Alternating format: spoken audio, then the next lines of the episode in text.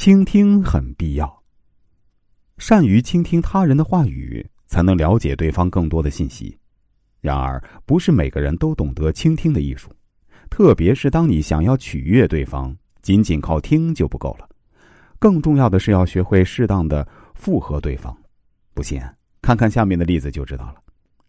有人做过这样一个实验，他证实了听者对说者的重要性。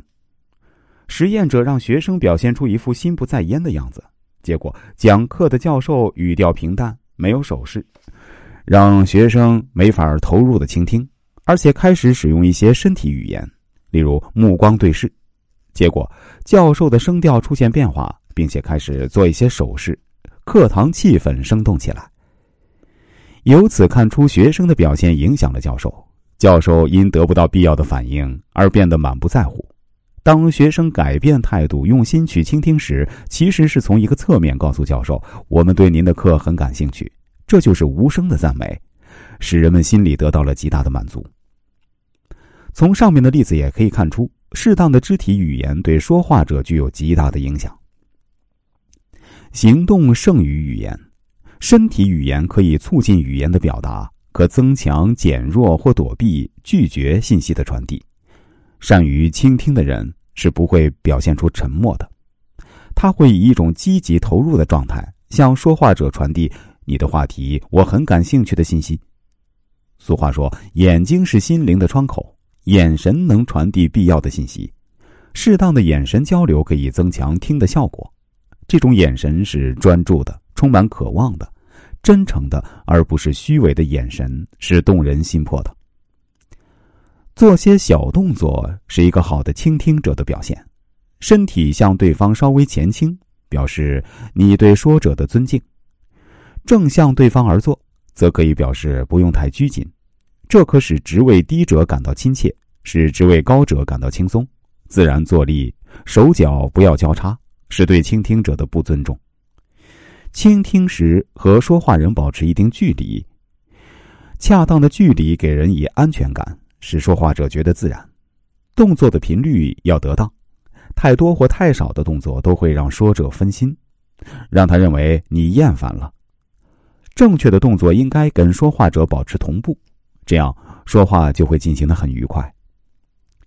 倾听并不意味着默默不语，除了做一些必要的小动作外，适当的应答也是必不可少的。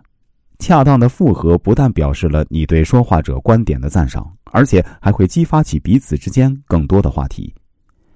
当我们对他人的观点表示认同时，你可以说：“你说的没错，嗯，太对了，真令人气愤。”这些简洁的复合使说话者为想释放的情感找到了载体，找到了活动的空间。不仅如此，复合的倾听也是一种真诚的互动，它能使我们更好的理解别人，有助于克服判断上的倾向性。有利于改善交往关系，在谈话的字里行间，你已经把你的心呈现给对方，让对方感受到你的真诚。让我们聆听他人心声的时候，也是我们进一步了解对方的时候。与此同时，再通过我们有效的复合传达到对方的心里，使之成为一次愉悦的交谈。入神的倾听，并在适当的时间复合，有助于说话者更好的表达情感。在对方明白我们的倾听是对他的尊重以后，他会对自己所阐述的内容更加重视，这样彼此的交流才能产生良好的效果。例如，对于领导来说，适时复合的倾听职员的谈话，在了解对方工作状况的同时，也说明了你对下属的体贴和关心。这种平易近人的领导总是受到群众的欢迎。在朋友之间，这种复合的倾听。则能促进情感，增加了解，加深彼此间的友谊。所以，与他人交谈的时候，你若想博得对方欢心，营造融洽的谈话气氛，那么，请不要只是傻傻的倾听，要学着适时的附和。善于倾听他人的话语，才能了解对方更多的信息。然而，不是每个人都懂得倾听的艺术，特别是当你想取悦对方时，倾听就不够了。更重要的是，要学会适当的附和对方。